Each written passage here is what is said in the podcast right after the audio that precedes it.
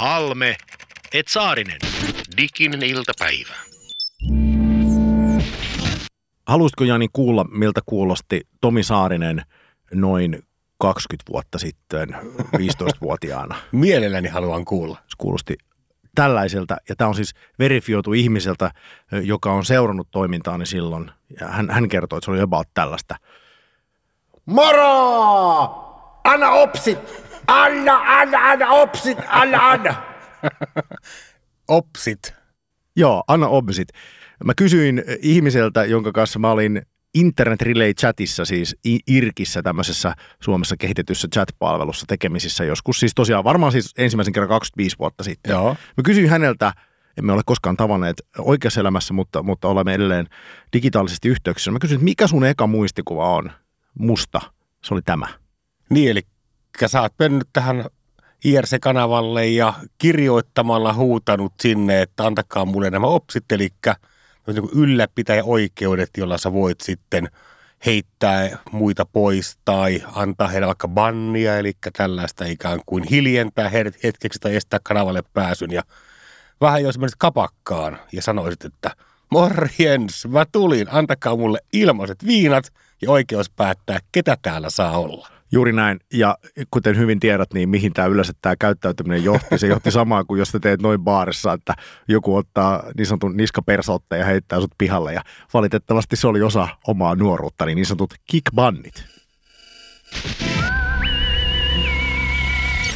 Halme. Halme, Mm-hmm. Saarinen. Saarinen. Täydellistä. Joku trolli on meidän kanavalla. Diginen iltapäivä. Diginen iltapäivä. Yritetään tänään olla edes vähän viisaampia. Halmeet Saarinen, diginen iltapäivä. Se on tämä ohjelma, jota Yle puheella kuuntelet ja ohjelman hashtag, jos haluat aiheesta keskustella, on hashtag diginen iltapäivä ja kiitos kaikille, jotka olette kommentteja muun muassa Twitterissä antaneet. Olemme ottaneet ne kiitollisena vastaan ja lisää mahtuu. Tässä ohjelmassa käsitellään digitaalisuutta, sitä, että mitä digitaalinen media tekee meille ihmisille ja syy tämän ohjelman olemassaolo on vähän niin kuin se, että tässä ylipäätään mietitään, että mihin olemme tulleet, kun olemme tulleet jonkinlaisen tällaisen ison piikin yli, jossa maailma on muuttunut ja digitaalisuus on osa meidän kaikkien arkea. Mutta tänään toisin kuin muissa jaksoissa, emme katso ehkä ihan niin paljon tulevaisuuteen, emme edes välttämättä niin paljon tätä hetkeä, vaan katomme peruutuspeiliin sinne, minne näin niin kuin positiivinen ideologia yleensä sanoo, että älä katso, eli, eli menneisyyteen. Me poikkeamme tänään tästä säännöstä Jani Halmeen kanssa. Mun nimi on Tomi Saarinen ja tosiaan Jani, sä olet oikea ihminen puhumaan tästä aiheesta tänään, koska olet itse sanonut, tämä suora lainaus, olit sosiaalisessa mediassa ennen internettiä. Tämä pitää paikkansa ja tällä viittasin tonne omaan nuoruuteeni 80-90-luvun taitteeseen, jossa mä olin korviani myöden tämmöisessä tietotekniisen alakulttuurin yhdessä pimeämmässä nurkista kuin demoskene. Eli tämä on tämmöinen suomalaisen peliteollisuuden ehkä ikään kuin juureton niin ikään samassa – Amiga ja Commodore 64 mullassa. Ja mä olin tämmöisten isojen ryhmien, eli gruppien swapperina. Eli mun tehtävänä oli vaihtaa tietokoneohjelmia, saada myös tämmöisiä pirattipelejä kotiin sitä kautta ja ennen kaikkea levittää demoja, jotka olivat näiden demogruppien tällaisia niin työnäytteitä. Ja mä olin sitten Parikkalassa ja mulla oli 129 kirjeenvaihtokaveria ympäri maailmaa – joiden kanssa me vaihdettiin Amiga-diskettejä, ohjelmia ja demoja siinä mukana. Ja vaihdettiin myös kuulumisia. Eli niihin demoihin laitettiin greetingsejä, tervehdyksiä muille. Niin demoihin laitettiin myös sitten kasettileimereille, pantiin niin kuin eli tämmöisen niin kuin, ö, ei-hyviä terveisiä. Ja näiden kirjeiden mukana laitettiin myös sitten – uutiskirjeitä. Valokopiolla kerrottiin vähän kuulumisia, mitä tapahtumia on kenties tulossa ja muuta. Ja näitä ohjelmia ei siis vaihdettu netin yli, vaan kirjeitse. Ja kun multa loppui postimerkkeihin rahat, niin me keksittiin tämmöinen temppu, se oli yleinen siinä vaiheessa, me pantiin saippua postimerkkien päälle. Lähetettiin ne pelit ja pyydettiin, että lähettäkää jotakin takaisin ja pantiin PS Send Stamps Back. Eli lähetä postimerkit takaisin. Jonka jälkeen nämä merkit tuli mulle aina ää, takaisin näissä kuplakirjan muoveissa. Ja asia herätti hivenen hämmennystä Parikkalan pienessä postissa, nimittäin postin päällikkö pystyi palaverin kanssaan. Mulla oli BO Box 15, eli postilokero. Minkä ikäinen sä olit tässä vaiheessa? Öö, mitäköhän mä ollut varmaan 15-16. Ja hän pyysi mut sinne palaveriin sitten ja sanoi, että me ollaan Jani hämmästelty, kun tuohon postilaatikkoon, niin kerätkö sinä saippua?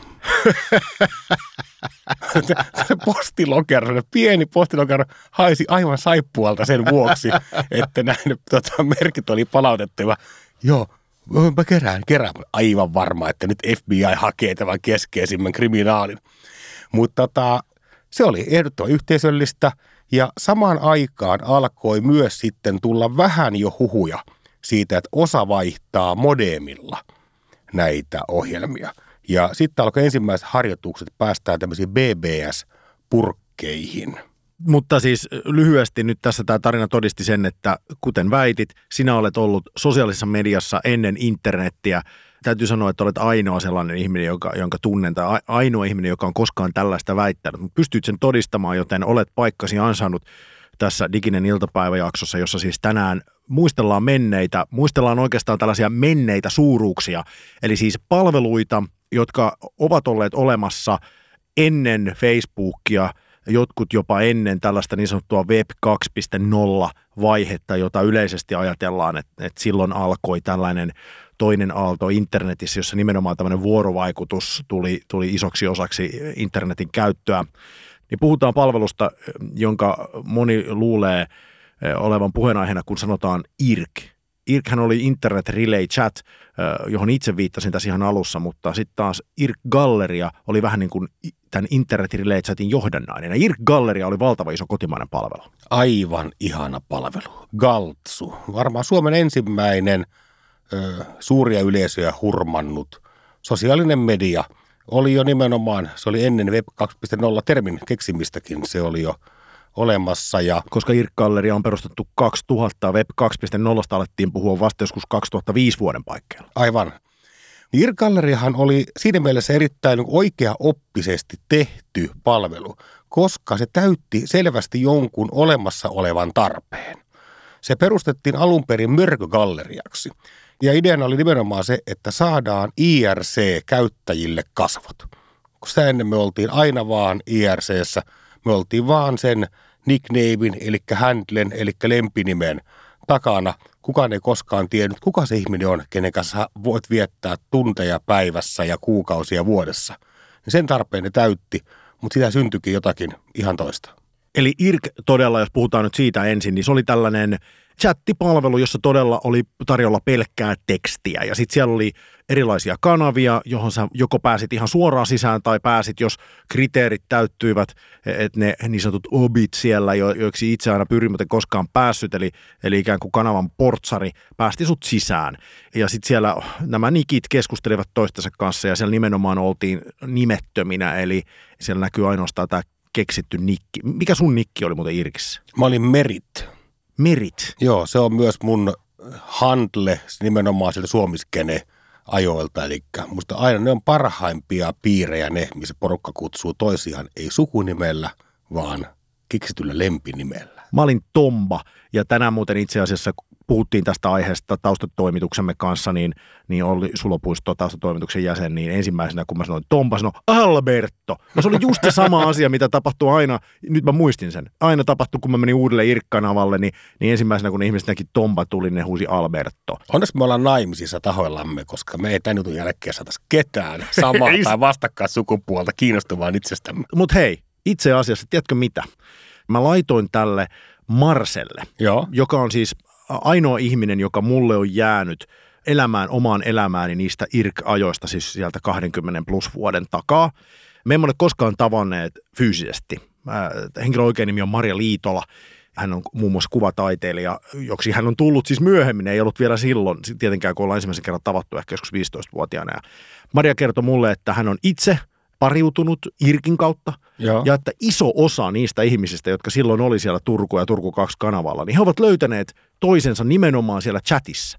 Eli, eli Irkki onkin toiminut tämmöisenä niin kuin deittipalveluna 90-luvun lopun, 2000-luvun alun Tinderinä ja varmaan niin kuin tähän asiaan se Irk Galleria sitten aika paljon vastasi. Että haluttiin nähdä myös se kuva, että se pelkkä tarinointi, joka saattoi olla mitä vaan, niin kuin esimerkiksi tässä meikäläisen tapauksessa, ei riittänytkään. Aivan.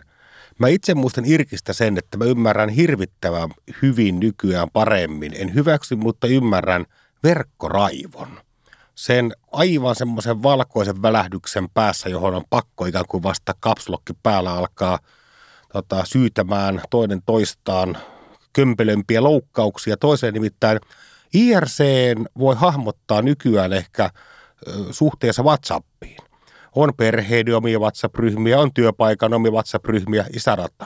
Ja nyt sä kuvittelet sitten tilanteen, että joku kaappaa sun perheen WhatsApp-ryhmän.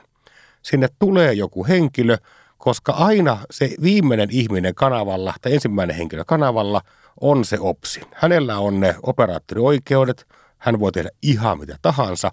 Ja kun tämä kanavan palvelin kaatui, niin seuraava henkilö, joka sinne tuli, sai nämä opsit. Asia pyrittiin korjaamaan roboteilla, eli boteilla, jotka päivystivät siellä aina päivästä yöstä toiseen, mutta nekin joskus kaatuivat.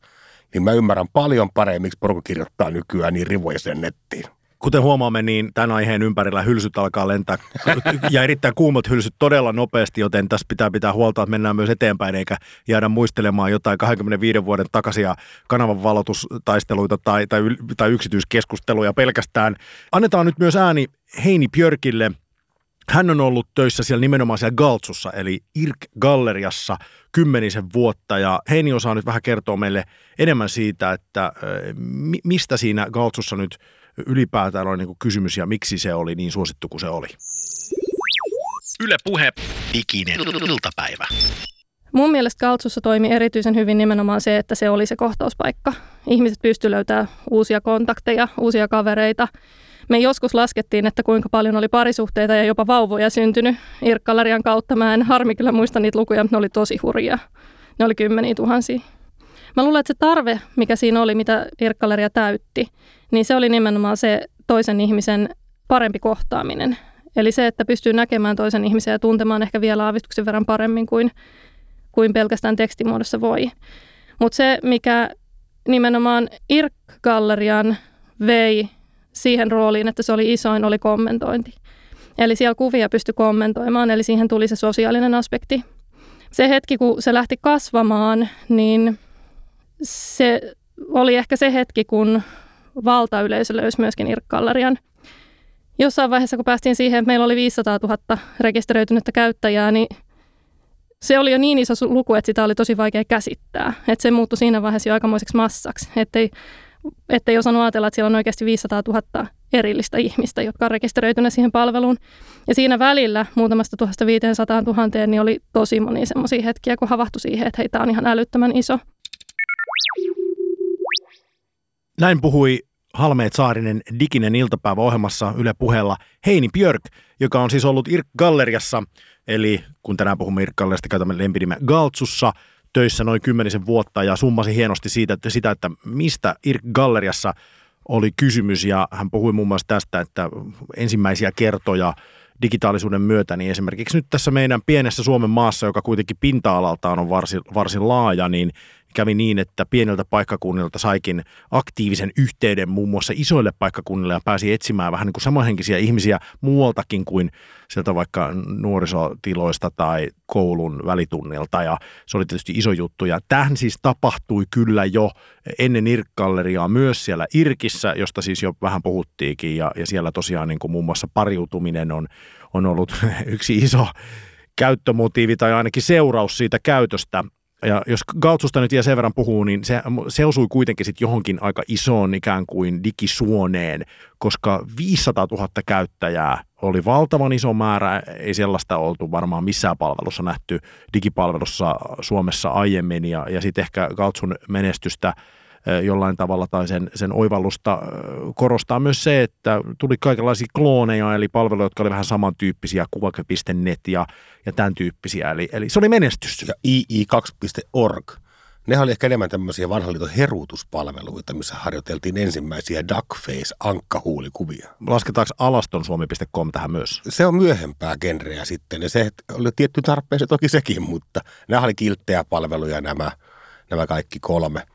Ja silloin alkoi syntyä myös ensimmäisiä nettijulkkiksia. Eli mä tiedän, että osa näistä ikään kuin näyttävistä nuorista naisista, niin hehän tunnistettiin kadulla siitä, että he olivat Irkkalleriassa olleet edustavasti. Ja muista tanssiryhmä Lamo Rettes perustettiin aika pitkälle tämmöisten galtsuhottisten, eli sen ajan ikään kuin influencers, tubettaja, IG-suuruuksien varaan. Ja se oli aikansa kuva sekin. Joo, mä just itse asiassa näin Facebookissa joku teki tämmöisen päivityksen, jossa hän etsi tällaista muutamien vuosien takaa tuttua IRK-galleria julkista, että missä hän on nyt.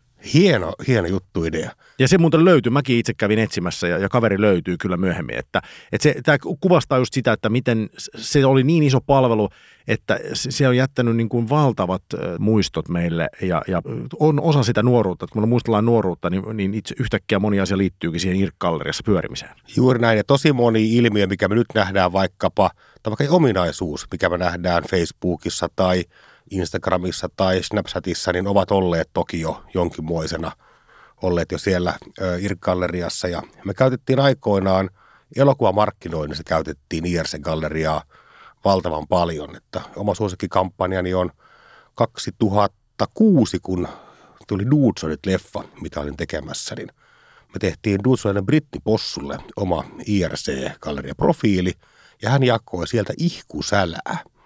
Muistatko mitään ihkusälä? Kyllä, mä hädin tuskin muistan, joo. Tarroja ja pyöriviä GIF-animaatioita, joita ihminen saattoi laittaa oman kuvansa päälle, kuten vaikkapa vinhasti pyörivä Irgallerian perustaja Jaffa, niin hänen kuvansa saattoi ostaa pyörivänä giffinä siihen oman kuvan päälle. Kiitos, tällaista en muistanut.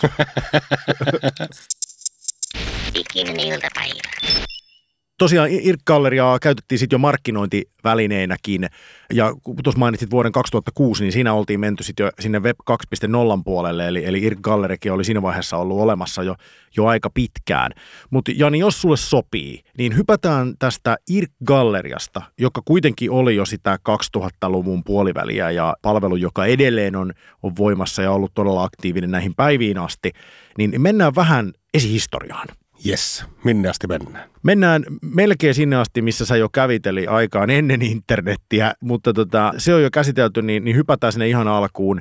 Irkistä me jo vähän tässä puhuttiin, eh, ja se IRK oli sen IRK-gallerian ikään kuin esiaste, jonka päällä sitten se IRK-galleria rakentui, eli ajatuksena, että, että IRKin käyttäjät saavat sitten jonkinlaisen kuvansakin jonnekin, että se ei ole pelkkää tekstiä se olemassaolo, mutta ennen IRKkiä oli purkit puhuttiin tämmöisistä BBSistä. Bulletin Board System, eli ilmoitustaulujärjestelmät. Ja nehän oli nimenomaan ennen nettiä, eli ne oli tämmöisiä yksisuuntaisia paikkoja, joka oli ilmoitustaulu, minne ihminen saattoi käydä lisäämässä oman viestinsä tai hakemassa jopa jonkun tyyppisen ohjelman. Ja se on tosi vaikea tällä hetkellä ehkä hahmottaa, mikä se oli. Voi miettiä, että ottaa jonkun verkkosivun, pohtii sitä, että siellä on tekstiä, sinne voi panna tekstiä – siellä on jotakin kuvia, mitä voi ladata, mutta sinne pääsi vain yksi ihminen kerrallaan. Eli valtaosa näistä purkeista oli yksittäisiä tietokoneita, jotka sijaitsi jonkun nörtin takahuoneessa, ja sinne pääsi usein vain öisin, koska sen perheen puhelinlinjahan oli sitten tukossa. Ja se on hämmentävä kokemus. Muistan itsekin sen, kaikki muistaa sen ensimmäisen kerran, kun se sysoppi, eli se purkin ylläpitäjä, alkoi chattaa sulle. Syntyi ensimmäinen chattisuhde. Se oli hurmaus, se oli käsittämättömän hieno tunne. Mutta siis purkit oli mun muistikuvan mukaan, niin kyllä ne oli aika rasittavia, aika hankalia käyttää. Siis siellä oli kaikenlaista tällaista, minkä sä jo mainitsit, että, että perheen puhelinlinjat oli tukossa ja se oli todella kallista. Yhteyden saaminenkin oli ylipäätään välillä vähän niin ja näin, että, että saako sitä edes – ja mitä sitten? Sitten sä menit johonkin purkkiin ja siellä oli joku tekstinpätkä tai sä jätit jonkun oman tekstinpätkän tai latasit jonkun tiedoston ja sitten se oli siinä. Sitten sä otit yhteyden pois ja odotit, että tulee seuraava päivä, että siihen sun viestiin joku vastaa tai siellä on joku uusi ilmoitus. Tai... Oliko siinä, mikä se järki oli siinä? Kyllä se varmaan on sitten edelleen sitä samaa ikävä toisen luo. Ei Ihmisen ikävä toisen luo. Niin, ei välttämättä romanttisessa mielessä, mutta kyllähän se selvästikin liittyy jonkinnäköiseen yhteisöllisyyden tarpeeseen – aina. Mutta kyllä purkkien käyttäminen vaati ihmisiltä jonkinnäköisiä kyvykkyyksiä, että piti hallita perusunikäskyt ja ne oli tekstipohjaisia, niin kuin viittasit, niin aika rumia käyttöliittymiä, ehkä aika kultaa muistot, mutta ei siitä kyllä ehkä voinut vielä ihan tämmöisen sosiaalisen median riemu aaltoa kyllä ei voinut ennustaa, minä ainakaan. Niin jos oikein rehellisiä ollaan, niin kyllä se oli aika todella nörttien hommaa. Että mä muistan itse sen, että, että siihen kelkkaan lähteminen oli kyllä todella vaikeaa. Että muutama kerran kokeiltiin ja hankalalta tuntui. Ja, ja sitten oikeastaan kun se Internet Relay Chat, eli, eli IRC, alkoi yleistyä, niin se oli mulle henkilökohtaisesti sitten jo ihan, ihan eri game. Siinä oli toki niitä samoja ongelmia. Piti Oli, ottaa oli. modemilla yhteys, perheen puhelinlinja oli tukossa ja sitten se oli kallista ja varsinkin silloin ainakin meillä päin oli joku tällainen systeemi, että päivällä oli kalliimpaa käyttää sitä kuin illalla ja sitten, ja sitten se rajoitti jo sitä käyttöaikaakin ja, ja mä muistan, että laskettiin suunnilleen minuutteja, että jos vaikka alle 50 tai satasessa halusi pitää puhelinlaskun, niin, niin piti laskea minuutteja, että kuinka monta minuuttia tämä voi olla.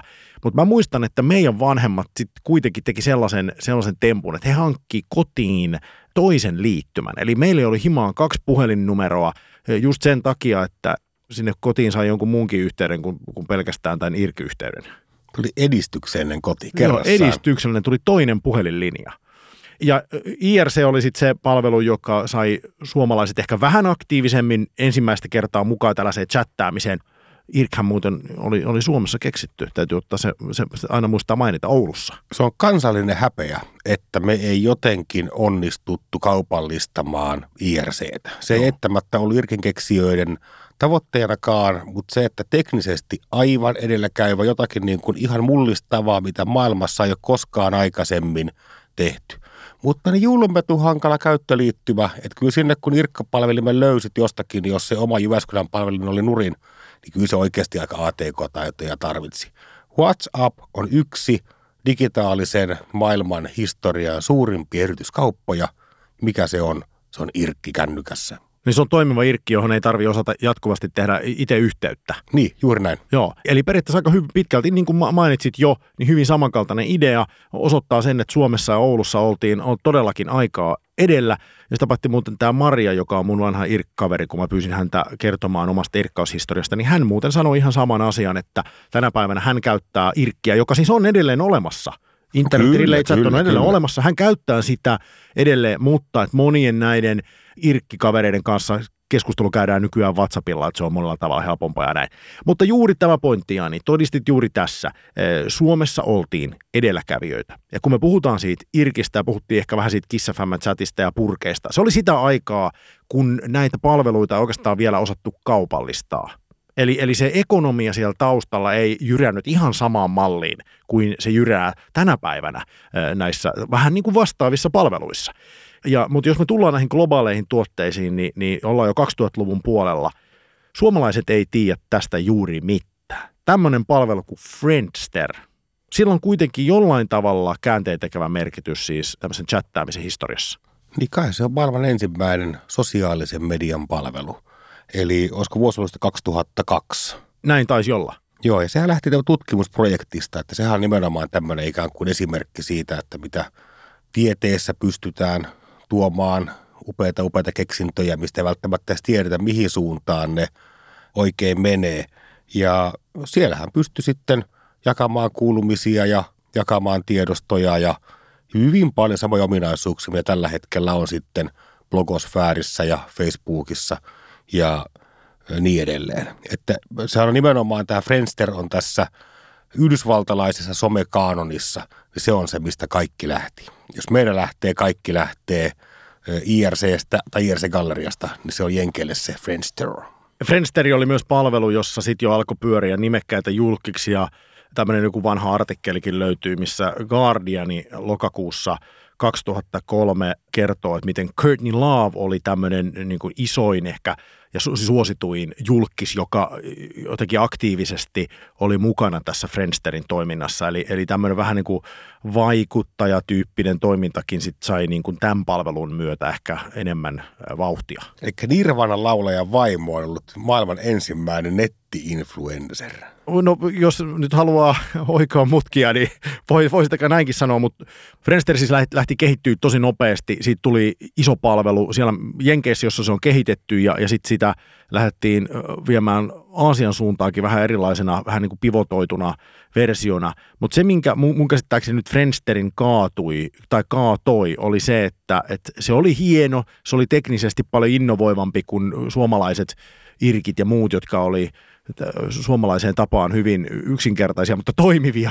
Ja Friendsterin ongelma sitten oli se ehkä, että se alkoi kerää suosiota, se osoitti sen todeksi, että ihmiset tällaista palvelua haluaa, mutta teknisesti se ei pysynyt perässä, tuli toiminnallisuusongelmia ja muuta tällaista, ja se ei vaan yksinkertaisesti pystynyt kehittymään niin nopeasti kuin olisi pitänyt, ja sitten se kaatui. Diginen iltapäivä. Miten meille taviksille käy tässä kaikessa? Yle Puhe, Halmeet Saarinen, diginen iltapäivä.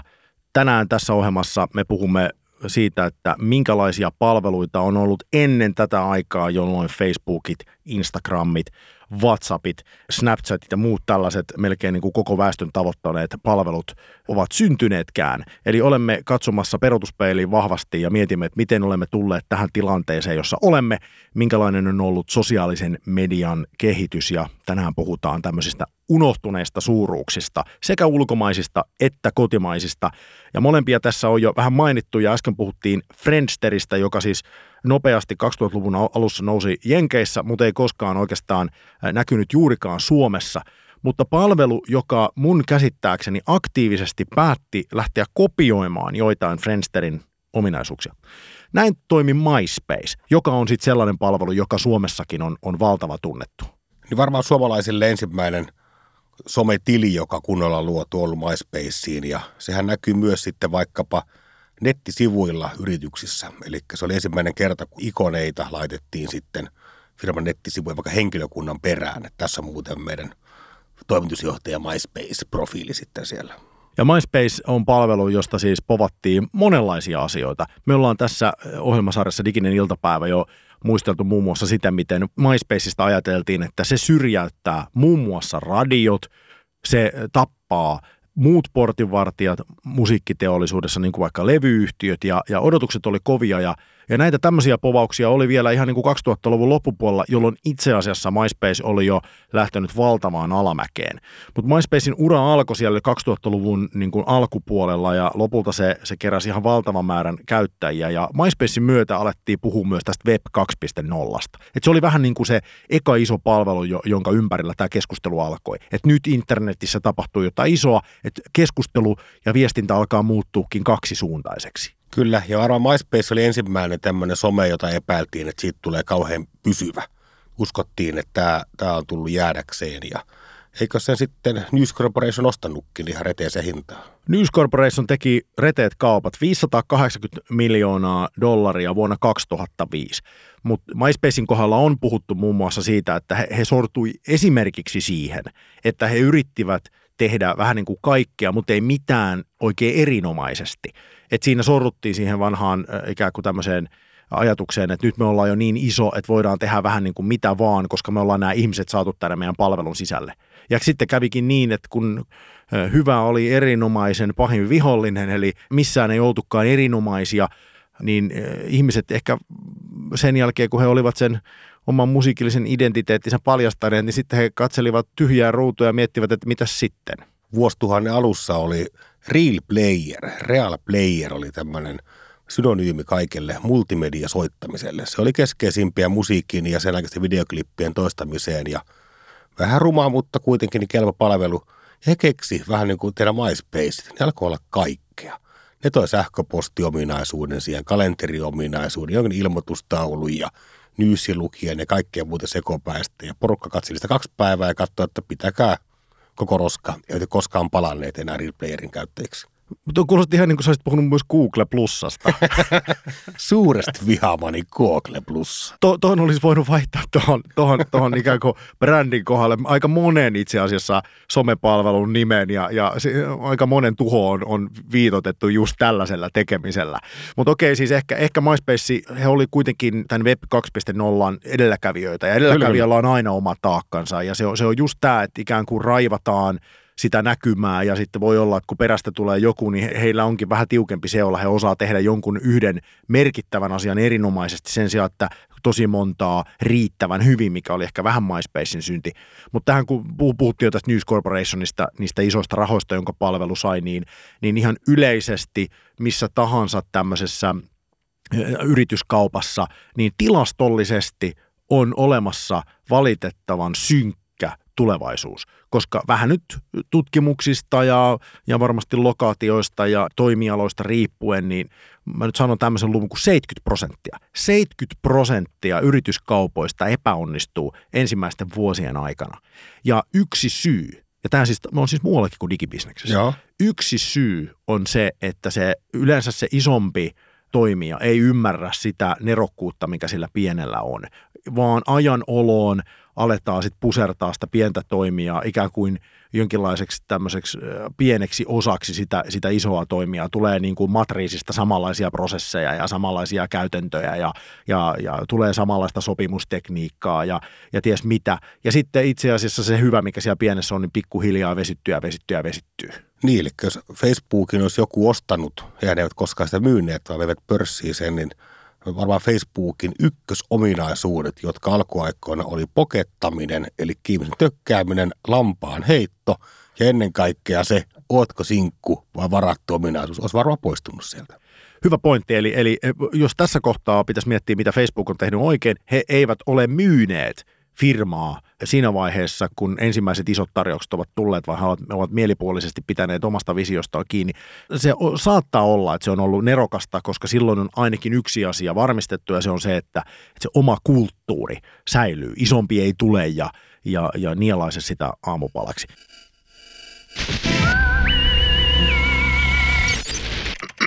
Diginen iltapäivä. On tää Amerikka. Okei, MySpace siis voimme todeta sen, että oli merkittävä palvelu, mutta ne isot povaukset, joita MySpaceista oli, ne eivät koskaan sit varsinaisesti lunastuneet, vaan jotkut muut sitten ikään kuin pääsivät herkuttelemaan monilla asioilla, jotka, joita MySpace toki teki hyvin. Heini Björk on ollut tässä jaksossa jo äänessä ja hän on siis ollut Irk-galleriassa töissä ja hänelläkin on kokemusta siitä, että miltä se sitten tuntuu, kun joku muu tulee takamatkalta ja jyrääkin voimalla ohi. Irkkalleri oli se ensimmäinen, joka Suomeen toi sosiaalisen siihen nettiin. Ennen sitä netin käyttö oli lähinnä nörttien puuhaa. Siellä oli niitä irkkaajia ja mudaajia ja muita sellaisia, jotka osas käyttää tietokoneita tosi hyvin, mutta tavikset ei oikeastaan, oikeastaan käyttänyt nettiä samalla tavalla ainakaan sosiaalisessa mielessä. Ja se oli jotenkin ihan tosi rajoja rikkovaa ja sellaista, että mekin varmaan tajuttiin sen ilmiön laajuus vasta jälkikäteen ei meillä ollut mitään mallia, mistä me otettaisiin, mihin me rakennetaan sitä. Ei meillä ollut mitään sellaista, että Facebookillakin on newsfeed, niin tehdään sellainen. Me oltiin ensimmäisiä kaikessa, meidän piti keksiä kaikki itse. Mä muistan hyvin elävästi kyllä sen, kun ihmiset alkoi käyttää enemmän ja enemmän Facebookia silloin 2007 vuoden kieppeillä.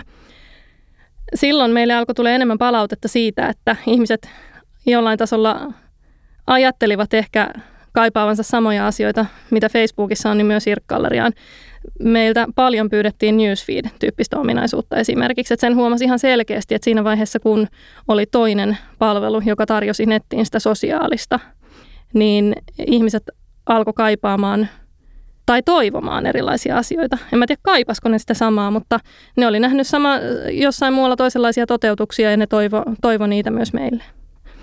Nykyään kun eletään jo vuotta 2018, niin me tiedetään, että palvelut nousee ja palvelut laskee tosi nopeasti. Me tiedetään, että se voi tapahtua tosi nopeasti, melkein lähestulkoon yön yli. Ei nyt ehkä ihan, mutta melkein. Ja me tiedetään vähän paremmin, että kilpailukyky pitää pitää yllä. Ja me ymmärretään paremmin sitä, että minkä tyyppisiä asioita ihmiset haluaa sosiaalisuudelta netissä. Mutta silloin ei tiedetty. Silloin oli tosi vaikea lähteä rakentamaan sitä asemaa miettiä, että mikä siinä oikeastaan onkaan, että minkä takia yksi palvelu nousee, minkä takia yksi laskee. Ja se, siihen reagointi, niin se on tosi vaikeaa. Siinä vaiheessa, kun massa lähtee liikkumaan, niin siinä on tosi vaikea mennä eteen ja heiluttaa käsiä, että pysähtykää, tulkaa takaisin. Näin puhui Heini Björk ja kertoi muun muassa siitä, että minkälaisia haasteita kohtaa silloin, kun lähtee ensimmäisten joukossa liikkeelle ja raivaa tietä muille. Se ei ole helppoa, eikä yhtään tietenkään ole mitään tietoa siitä, että mitä tulevaisuus tuo tullessaan, kun kukaan ei ole antanut mitään esimerkkiä. Tämä ohjelma on Yle puheessa Halmeet Saarinen diginen iltapäivä ja tänään puhumme siitä, että minkälaista sosiaalisen median kehitys on ollut. Puhutaan tällaista menneistä suuruuksista eli palveluista, jotka ovat nousseet isoiksi ja sitten ovat ehkä tuhoutuneet tai ainakin lähteneet käyttäjämäärissä isoon jyrkkään laskuun. Mutta tässä kohtaa on hyvä nyt muistuttaa yhdestä asiasta. Kuten olemme tämän ohjelman eri jaksoissa huomanneet, sellaiset asiat, joista puhutaan kuolleina, niin ne eivät ole kuitenkaan totaalisesti mihinkään kuolleet. Vaikka massa on sieltä ehkä lähtenyt liikkeelle, niin kuin tuossa Heini Björk totesi. Mutta siis me puhumme tänään rohkeasti vanhoista, muistelemme vähän vanhoja ja, ja mietimme, että miten sosiaalinen media on, on kehittynyt ja tässä ollaan käsitelty jo sekä kotimaisia että ulkomaisia palveluita ja nimenomaan sitä aikaa, joka on ollut ennen Web 2.0 ja sitten se Web 2.0 aika eli MySpace ja nyt tullaan sen jälkeiseen aikaan. Eli, eli tullaan siihen aikaan, jolloin voidaan jo alkaa puhua siitä, että raha on alkanut löytää nämä palvelut, Eli, eli niistä on tullut myös mainostajien mielestä jollain tavalla seksikkäitä. Ja sitten on toinen ehkä merkittävä asia, joka alkoi 2000-luvun lopussa vaikuttaa kaikenlaiseen sosiaaliseen mediaan. Ja se on mobiilikäyttö. Ja käytännössä, siis jos puhutaan ihan yksilöidään, yksi ainoa laite, iPhone, teki sen, että kaikki kadun tallaajat lähestulkoon saivat sen mahdollisuuden, että nyt – voidaankin tämä tämmöinen sosiaalinen media ja se kommunikointi siirtää omaan taskuun ja notifikaatiota tulee sata kertaa päivässä ja, ja olemme ikään kuin väkisinkin osa tätä sosiaalista mediaa. Se kuuluu lähes tulkoon niin ihmisvelvollisuuksiin tänä päivänä. Tällaista maailmaa ei ollut aiemmin. Jos nyt puhutaan sitten 2000-luvun loppupuolella, niin Suomessakin oli mobiiliaikakautena tämmöisiä mielenkiintoisia startuppeja, jotka halusivat tietenkin valloittaa maailman ja yksi niistä oli tämmöinen kuin Jaiku. Kyllä, Jaikuhan varmaan vertautuisi tällä hetkellä ehkä Twitteriin, eli mikroblogipalvelu, missä saattoi sitten myös suora viestiä ja kertoa pienemmillä viestimäärillä, että missä ollaan menossa. Ja Jaikun taivalhan ei sitten kauhean pitkään kestänyt, mutta jätti kuitenkin suomalaiseen talouselämään ja digimaailmaan perustajat kyllä sitten siirtyvät historiaan kuin tänne komeimmille lehdille sitä kautta, koska – herroistahan tuli sitten toisesta keksiä ja toisesta jätti investoijia. Tästä tullaan mielenkiintoiseen kysymykseen, että jos perustat startupin, niin, niin missä kohtaa kannattaa exitti tehdä? kuinka pitkään kannattaa odottaa sitä, että, että arvo lähtee nousuun tai ikään kuin varmistaa se, että se palvelu kehittyy sellaiseksi kuin oma visio sanoo, että, että se pitäisi kehittyä. Ja tässä jo mainittiin siitä, että Facebookia ei ole myyty pois, vaikka tarjouksia on tullut. Ei, ja, myöskään irkkaalereja myyty pois, vaikka tarjouksia aikoinaan tuli ja varmasti heitä harmittaa se. Niin ja tuli aika järjettömän iso, niistähän uutisoitiinkin Suomessa ja pitivät sen itsellään. Irkkaalerialle on tapahtunut tällainen pieni käänne laskuun. Facebookin kohdalla tällaista jatkuvasti puhutaan ja sillä uhkaillaan, mutta mitään merkittävää nyt toistaiseksi siellä ei ehkä vielä ole tapahtunut, mitä tapahtuu tulevaisuudessa, niin sitä me emme tiedä. Mutta Jaiku myytiin siis tosi nopeasti. Joo, Googlelle ihan jo, olisiko nyt vähän reilu vuosi ollut sitten sen palvelun historiaa. Mutta 2000-luvun alku nimenomaan tämä mobiili-internetin nousu, niin sehän koitui lopulta sitten yhden Suomen kaikkien aikojen keskeisimmän ja upeimman ja itselleni hirvittävän rakkaan sosiaalisen media, eli Habbo Hotellin kohtaloksi. Ja Habbo Hotellin juurethan ovat tuolla 99, jossa Aapo Kyrölä ja Sampo Karjalainen pelin perustajat ja hotellin perustajat, niin he koodasivat To The Point multimediayhtiössä ystävänsä Mobiles-bändille kotisivut. Ja syntyi Mobiles Disco, joka oli tämmöinen virtuaalimaailma, jossa saattoi vodkaa tilata sitten tiskiltä ja äärimmäisen koukuttava yhteisöllinen – peli, missä ei ollut oikein mitään muuta sääntöjä muuta kuin chattailla. Ja tästä tuli sitten Elisan maksava lumipallopeli, joka syntyi sitten jatkoi, että tässähän onkin kova juttu ja meni kultakalaksi. Mutta he eivät sitten koskaan pystyneet sitä hotellikultakalaa saamaan mobiili-aikakaudelle. Eli se oli nimenomaan tämmöisen kun isonäyttöisten tietokoneiden niin kuin flash-laajennus aikakautta. Ja Habbo jatkaa edelleen, mutta se kunnian vuodet päättyivät kyllä siihen, kun sitä ei sitten onnistuttu vääntämään kännykkänäytölle. Eli Sulake oli se kotimainen firma, joka happohotellia pyöritti ja se kasvoi valtavan suosituksi, siis ei pelkästään Suomessa, vaan maailmalla. Ja, ja tässä oli kysymys siis todella tällaisesta virtuaaliyhteisöstä, eikö niin, että ihmiset pyörivät erilaisissa huoneissa ja sitten siellä kommunikoitiin ja, ja niin sun rakastama termi ihkusälä, niin se tietyllä tavalla liittyy Habbo-hotelliin. Siellä puhuttiin kamasta. Kyllä. Eli, eli se ekonomia toimi niin, että, että siellä pystyy ostamaan eh, erilaisia asioita oman huoneeseensa ja sitten eh, sä tietenkin maksoit niin kuin ihan oikeaa rahaa niistä ostoksista. Ja mä löysin semmoisen uutisen tuossa 2010 vuodelta kauppalehden nettisivuilta, että 4,5 miljoonaa euroa oli se myynnin arvo, siis, inke, siis siellä pelin sisällä myytyjen myynnin kaman arvo, virtuaalisen kaman arvo kuukaudessa. Uskon helposti. Ja siinä idea oli se, että jokainen Habbo-hotellin käyttäjä sai oman huoneen, joiden tätä kamaa, eli näitä huonekaluja ja huonekasveja hankittiin sitten vaikkapa tekstiviestikrediteillä. Ja eräs erittäin erittäin rikas periä osti huoneessa täyteen kultaa. Eli Happohotellin yksi kalleimpia asioita oli kultaharkko. Se oli vähän niin kuin vissi vitsi, jollakin on kultaharkko. Sanotaan nyt vaikka, että se maksoi 100 dollaria. Se osti huoneen täyteen rakensi kultaisen pyramidin siihen, ihan vaan näyttääkseen, että mulla muuten on. Saarinen. Halme. Saarinen. Halme. Saarinen. Halme. Thank you. Ihmiset laittoivat valtavasti rahaa näihin ostoksiinsa ja sellaisiakin tarinoita on olemassa, missä sitten joku on kaapannutkin sun, sun tilin ja, ja ne sun Pöllinyt sun kamaa. sun kamat on pöllitty ja, ja se oli tietysti tragedia varmasti mon, monelle tämän päivän nuorelle ja traumojakin on, on syntynyt. Mutta siis, Se on hyvä kurssi elämään, että jos et pidä kiinni kamosta, niin joku nyy siinä. niin ainakin hyvä kurssi salasanan tekoon. Että Kyllä. kannattaa nyt varmaan käyttää enemmän kuin kolme kirjainta ja koiran nimeä siinä, jos haluaa, että ne kamat ei lähde vieraisiin osoitteisiin. Mutta siis Happohotellista tuli valtavan, valtavan iso palvelu ja, ja tietyllä tavalla Happohotellikin oli aika, monissa asioissa aika edelläkävijä. Tässä ollaan puhuttu tänään siitä, että mitkä nyt on kompastinkivet, jos ylipäätään lähtee laajentamaan sitä omaa yritystoimintaa, on se sitten digitaalista tai, tai jotain muuta bisnestä ja eh, siellä tietysti yrityskauppa on aina riskipaikka, koska niistä iso osa epäonnistuu ja, ja sitten ylipäätään se, että tekee liian monta asiaa hyvin, mutta ei oikein enää mitään erinomaisesti, eli se strategia ei ole ihan tarpeeksi tiukasti määritelty ja viidakkoveitsi heiluu vähän liian monessa metsässä ja tylsyy siinä sitten pikkuhiljaa. Ja sitten Hapohotellin kohdalla voisi ajatella niin, että Hapohotelli voisi olla yksi esimerkki tällaisesta palvelusta, joka on tietyllä tavalla ehkä vähän niin kuin tuhonnut omat skaalautumismahdollisuutensa.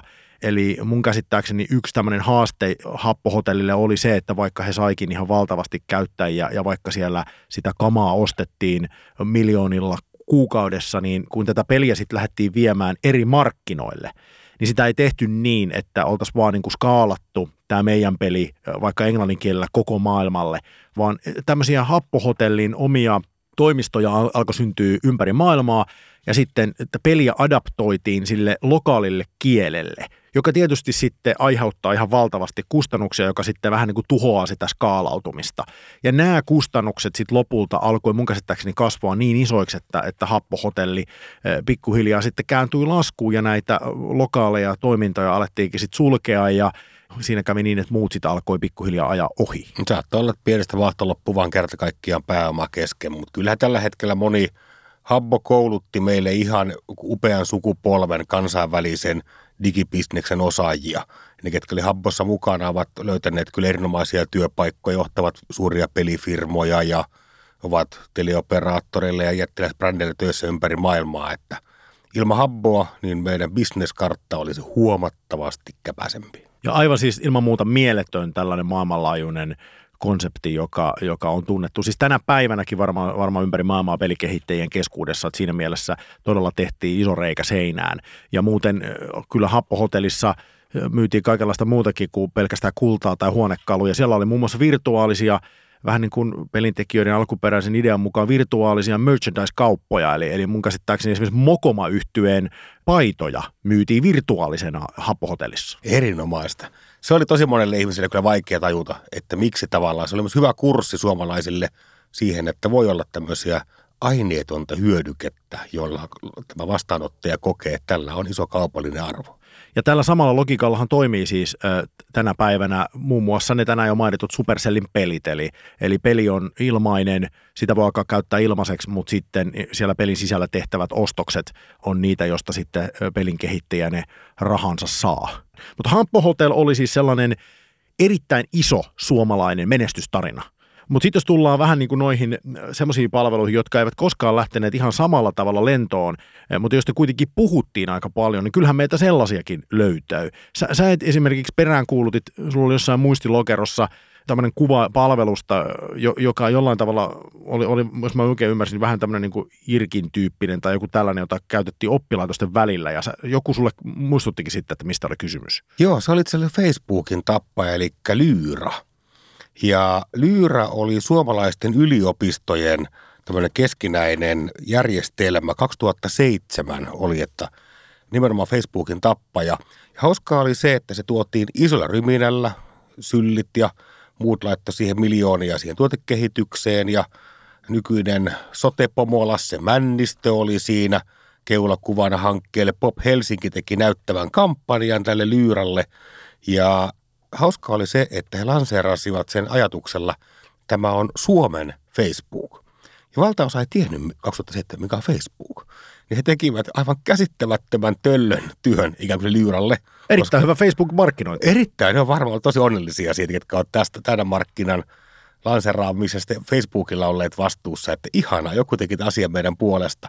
Mutta tosiasiassa Lyyrähän oli upea yritys sekin, koska kyllä Facebook on jyrännyt kaikki – alueelliset pikkusomet, kaikki paikalliset, Saksan irgalleriat ja lyyrät, kaikki ne on jääneet sinne jalkoihin, mutta vielä vähän aikaa sitten niin Helsingin yliopisto on katsonut, että Facebookin haastaminen on mahdollista. Tämä taas osoittaa sen, että jonkun tappaminen ja, ja kuolema on todella hankalaa en, ennustaa näissä tässä digikontekstissa. Eli ilmeisesti Lyyra oli ihan yhtä toimiva Facebookin tappaja kuin Nokian N97 kosketusnäyttöpuhelin oli Applen iPhone-tappaja. Kyllä, suurin piirtein samalla oltiin, mutta olihan siis koulukaverit kom-palveluhan keräs jopa 900 000 suomalaista äärelleen, että onhan siellä sosiaalisen median lähihistoriassakin niin komeita yrityksiä. Yle Puhe, diginen iltapäivä. Suomessa on palkittu jonkinlaisella tällaisella vientipalkinnolla. Mikä, mikähän se palkinnon nimi oli, jonka tasavallan presidentti ojensi tämmöiselle Muxlim-palvelulle. Ja, ja se, mikä tässä nyt on, on mielenkiintoista, on se, että edelleen on kai vähän epäselvää, että oliko se Muxlim-palvelu koskaan sellainen, että sillä olisi mitään palkintoa oikeastaan tällaista niin kuin vientihommista kannattanut antaakaan. No mun mielestä ei. Idea oli se, että he tekevät Suomesta käsin pyöritettävän musliminuorten oman sosiaalisen median. Ja 2006 Tekes laittoi siihen noin puoli miljoonaa euroa. Ja, ja, ja 2010 niin tällä rahalla saatiin 40 000 euro liikevaihto. Eli siis se on suurin piirtein mun kun koronan liikevaihto mun osalta per vuosi. Eli yhtään mitään. Mun mielestä se oli huijaus. Eli Muslim oli vedätys jossa oli varmasti alkuun ihan hyvä pyrkimys, mutta sitten kun huomattiin, että homma ei pyöri, niin sitä ylläpidettiin tavallaan mahtavalla PR-tarinalla, että Suomesta pyöritetään yhtä maailman suurinta somekanavaa. Ja tässä myös toimittajat voisivat hivenen katsoa peiliä kolmannenkin kerran, että kyllä noin selvä vedätys pitäisi pystyä haistamaan läpi. Suomessa on siis kehitelty vaikka minkälaisia palveluita tässä vuosien mittaan ja, ja osa niistä on menestynyt paremmin, osa vähän huonommin. Kyllä tätä listaa voisi jatkaa aika pitkään. Onhan meillä, onhan meillä nyt, jos oikein muistia kaivelee, niin muun muassa tämmöinen So Fanatics palvelu olemassa muutaman vuoden takaa, jossa, joka oli vähän tämmöinen niin kuin sohvaperunoille, futisfaneille ja urheilufaneille second screen hommaa. Voi kommentoida ja osallistua matseihin ja, ja ikään kuin rakentaa tässä digitaalista yhteisöä urheilun ympärille. Kyllä, digisalskimus Sami Kuuselan erinomainen idea. Eli nimenomaan juuri toi, että katsotaan yhdessä sama matsia, mutta ei täällä. Ja mä oon aivan varma, että se fanatikki näki tulevaisuuteen. Eli varmasti joku sen kaltainen palvelu tulee vielä. Tällä hetkellähän se – etäläsnäolo Fudiksessa ja lätkässä hän syntyy hyvin pitkälle muun muassa Twitterin kautta. Eli sehän on valtavan suosittu urheiluyhteisöissä, missä kannustetaan, kommentoidaan, hurrailla ja haukutaan. Halme, et Saarinen. Kuulostaa uhkaavalta. Halmeet Saarinen Diginen iltapäivä ohjelmassa tänään Yle Puheella on puhuttu siitä, että minkälaista on ollut sosiaalisen median kehitys tässä oikeastaan viimeisen jopa ehkä 25, jopa 30 vuoden aikana, jos oikein tosissaan puhutaan myös siitä sosiaalista mediana, jossa Jani Halme oli pioneeri, eli ei ajasta ennen internettiä. Paljon erilaisia palveluita tänään mainittu ja osa niistä kasvanut isoiksi, ollut tärkeitä, sitten tuhoutunut, osa niistä kasvanut isoiksi, ollut tärkeitä ja edelleen porskuttavat menemään, mutta aika paljon pienempinä. Ja osaa ei juuri kukaan enää muista, paitsi tänään lyhyesti ja sitten jälkeen ei välttämättä niihin enää ikinä palata. Mutta tämä on ollut hauskaa muistella vähän niin kuin menneitä ja menneiden kautta myös ehkä jollain tavalla käydä vähän sitä läpi, että mitä nämä nykyiset palvelut on tehnyt oikein, että he, he ovat edelleen hengissä. Ja tietysti jos puhutaan siitä palvelusta, joka sitten ikään kuin jollain tavalla tämmöiset hyvät ominaisuudet näiltä tienraivaajilta sitten menestyksellä on, on nyt laittanut yhteen nippuun, niin se on tietenkin ollut Facebook. Niin Facebookhan on tavallaan erilainen näkökulma kuin näillä muilla. Eli muut kaikki somepalvelut ennen Facebookia olivat sosiaalisia medioita internetissä. Facebook halusi olla käyttöliittymä internetin kaikkiin muihinkin kanaviin. Ja tämä kulma on täysin erilainen ja varmaan sen takia Facebookista tuli, no, Googlen ohjeen toinen käyttöliittymä nettiin. Kuten olemme tänään huomanneet, niin internetmaailmassa menestyminen, niin se vaatii erittäin paljon tämmöistä marginaalisten asioiden viilausta. Vanha sanonta on, että you can do anything but not everything, eli asia on niin, että melkein kaikkea voit tehdä, mutta että samanaikaisesti mitenkään kovin hyvin ja, ja Facebook on ehkä ne parhaat ominaisuudet sitten hiffannut ja laittanut hienoa kuosina, siksi menestyy tänä päivänä. Tämä on ollut hauskaa jutella näistä vanhoista ja tietenkin tähän nyt loogista olisi, että me povattaisiin jotenkin siltä pohjalta nyt sit sitä tulevaa, eli, eli mitä näille tällä hetkellä vallassa oleville palveluille tapahtuu jatkossa. Mutta mut maltetaan nyt mielemme, koska tässä on kohta melkein tuntio näistä asioista puhuttu, niin eikö me voida Jani luvata, että kun tämä diginen iltapäivä sitten finalisoituu tämän kevään osalta, eli kun päästään viimeiseen jaksoon tuossa kesäkuun puolella, niin, niin sitten vähän niin kuin näiltäkin pohjilta, niin, niin povataan tulevaisuutta nykyisille palveluille. Vähän niin kuin tämän päivän jakso, joka on retrojakso, niin tämän päivän jakso on sitten vastajakso, jonkinnäköinen tulevaisuusennustustunti. Menemme sinne siis tulevissa jaksoissa, emme tänään. Päästetään kerran vielä ääneen Heini Björk, joka vähän summaa sitä, että millä tavalla nyt ylipäätään tämä koko sosiaalisten medioiden kehitys on edennyt ja, ja mikä siellä on merkityksellistä? Netissähän näkyy pienessä muodossa myös ne samat ilmiöt, mitä elämässä ylipäänsä. Samalla tavalla kuin Irkkalleriassakin näkyy rakastumiset, eroamiset, lastensaannit, pikkusiskot, äidit, isät, kaikki se. Niin samalla tavalla se sukupolvisuuskin ehkä näkyy siinä, että normaalin elämänkin puolella ihmiset haluaa tehdä eri asioita kuin niiden vanhemmat teki. Niin se tietyllä tavalla ehkä netissäkin näkyy, että edellinen sukupolvi tekee asiat vähän toisin. Ja tässä on tietty olla semmoinen murros tämän 10-15 vuoden aikana myöskin, että netin käyttötaidot on kasvanut ihan valtavasti. Meillä on eka nettinatiivisukupolvi menossa, jotka oppii ja ymmärtää sen netin ehkä eri tavalla kuin aiemmat sukupolvet. Niin siinä on ehkä myös jonkinlainen rohkeuskomponentti lisäksi, että Irkkalerian ollessa loistossaan vuonna 2007, niin se sukupolvi, jotka on ollut ehkä parikymppisiä silloin, niin ne ei ole välttämättä – ymmärtäneet sitä, että miksi netissä pitäisi olla. Mutta sitten katsotaan 10-15 vuotta nuorempia ihmisiä, niin ne ei edes ymmärrä eroa netin ja IRL eri, eli oikean elämän välillä, koska se on, niin kuin, se, se on sekoittunut. Ei ne ole enää erilliset asiat. Netti on vain oikean elämän jatkumo. Mutta se, semmoinen asia ehkä, ehkä, mitä mä mietin, kun aloin miettimään, että millaista elämä oli 10-15 vuotta sitten ja millaista se oli, kun Irkkalleria oli nousemassa ja loistossaan, niin – maailma oli tosi erinäköinen, koska silloin ei ollut kännykkäkameroita. Silloin oli tavalliset kamerat.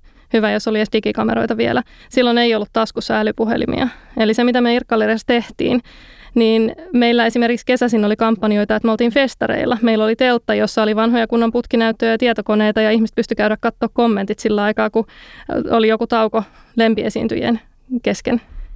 Ihan, ihan huikean erilaista oli elämä silloin ja ihan huikean erinäköistä se, että miten miten oikeassa elämässä oltiin ja miten netissä oltiin. Mainoskatkot näkyy meidän tilastoissa aina, koska kun oli suosittuja sarjoja, sarjoja niin kuin Salkkarit ja Losti, niin me nähtiin piikkinä meidän kävijämäärissä, kun tulee mainoskatko, koska ihmiset ryntäs koneelle katsoa, onko tullut kommentteja. Ei nykypäivänä tarvitse tehdä, ne tulee suoraan kännykän ruudulle. niin se oli tosi erilaista ja siinä on jotain sellaista kiehtovaa, mitä me ei ehkä saada ikinä takaisin. Yle Puhe, Halmeet Saarinen, diginen iltapäivä. Olemme tämän ohjelman osalta päätyneet siihen tilanteeseen, että Jani Halme menee internettiin ja etsii sieltä hyvin todennäköisesti erikoisia asioita, joita rahalla voi ihminen itselleen ostaa. Eli tämän osion nimi on Kivaa vai kauheaa? Kivaa vai kauheaa? Ja tällä viikolla ensimmäinen Kiva vai kauhea on älyvaate, joka tulee farkkuvalmistaja Leviksen ja Googlen yhteistyönä. Ja tämän varsin tuoreen farkkutakin nimi on Jack Guard. Jack Guard. Ideana on se, että siinä on tunnisteet ja sä voit ohjata sun älypuhelintasi huispauttamalla sun kättä näiden Leviksen farkkutakin nappien edessä. Siellä on eri komennot silleen niin kuin vastaa, älä vastaa, soita äidille ja niin edelleen. Eli sä huidot sun kättä sun farkkutakin nappi edessä ja ohjaat sille sun iPhoneasi tai Androidiasi. Kiva vai kauhea, Tomi Saarinen? No siis, äh, siis täytyy sanoa, että tämmöinen huitominen julkisissa tiloissa, sen äh, todennäköisesti ei lisää sun sosiaalista statusta, vaan ihmiset katsoo sinua kierroon, koska hehän eivät tiedä, mitä sä teet. Joten siinä mielessä mä sanoisin, että tämä on kauheaa. Siihen saattaa vaikuttaa se, että kun sä aloit alustaa tätä, niin mun päässä syttyi lamppu. Mä tajusin, mikä olisi todella nerokas innovaatio farkkuvalmistajan ja, ja tällaisen esimerkiksi nyt tässä tapauksessa hakukoneyhtiön kesken. No, Mä oletin, että se olisi ollut tämä. Terveisiä sinne Levikselle ja Googlelle. Sellaiset farkut, että jos kävisi vahinko, joo. niin se tunnistaa automaattisesti, että nyt tällä henkilöllä on käynyt vahinko, housulle joko ulko- tai sisäpuolelta kaatunut vaikka jotain kosteaa, se automaattisesti jollain tavalla ohjaisi sinut, että sun jalat lähtee kulkemaan kohti joko pesulaa tai kauppaa, josta voi ostaa itsellensä uudet farkut. Mä pahan pelkään, että sun ensimmäinen miljoona on lähempänä kuin arvaatkaan. Nerokas keksintö. Tämän viikon ä, toinen ja viimeinen Kiva vai kauheaa tulee jälleen kerran Indiegogosta, eli joukkorahoituspalvelusta. Se on tämmöinen InBrain O2, eli InBrain O2, joka on ä, mukana kuljetettava design ä, happikuulokejärjestelmä. Eli muistamme Oulusta aikoinaan tämän suomalaisen digihistorian, eli mystisimmän firman, joka lähetti valoa sun korvakuulokkeiden kautta aivoihin. Valkee. Valkee, kyllä. Eli tämä on vähän niin kuin valkee, mutta hapella. Eli sä paat sun kaulalle tämmöiset design-kuulottimet, jos tulee sitten happea sun tähän niin kuin elimistön lähelle. InBrain O2, mukana kuljetettava oma trendi happijärjestelmä. Kiva vai kauhea? asun Suomessa, täällä nimenomaan elinolot on sellaiset, että mun on vaikea kuvitella tulevaisuutta, jossa tarvitsisin tällaista laitetta ja mikäli se koittaa, niin se on mielestäni dystooppinen näkymä, joten siinä mielessä tämä kyllä valitettavasti mielestäni on kauheaa. Halme. Halme. Mm-hmm. Saarinen. Saarinen. Täydellistä. Niin onko tässä niinku mitään järkeä? Diginen iltapäivä. Diginen iltapäivä. Yritetään tänään olla edes vähän viisaampia.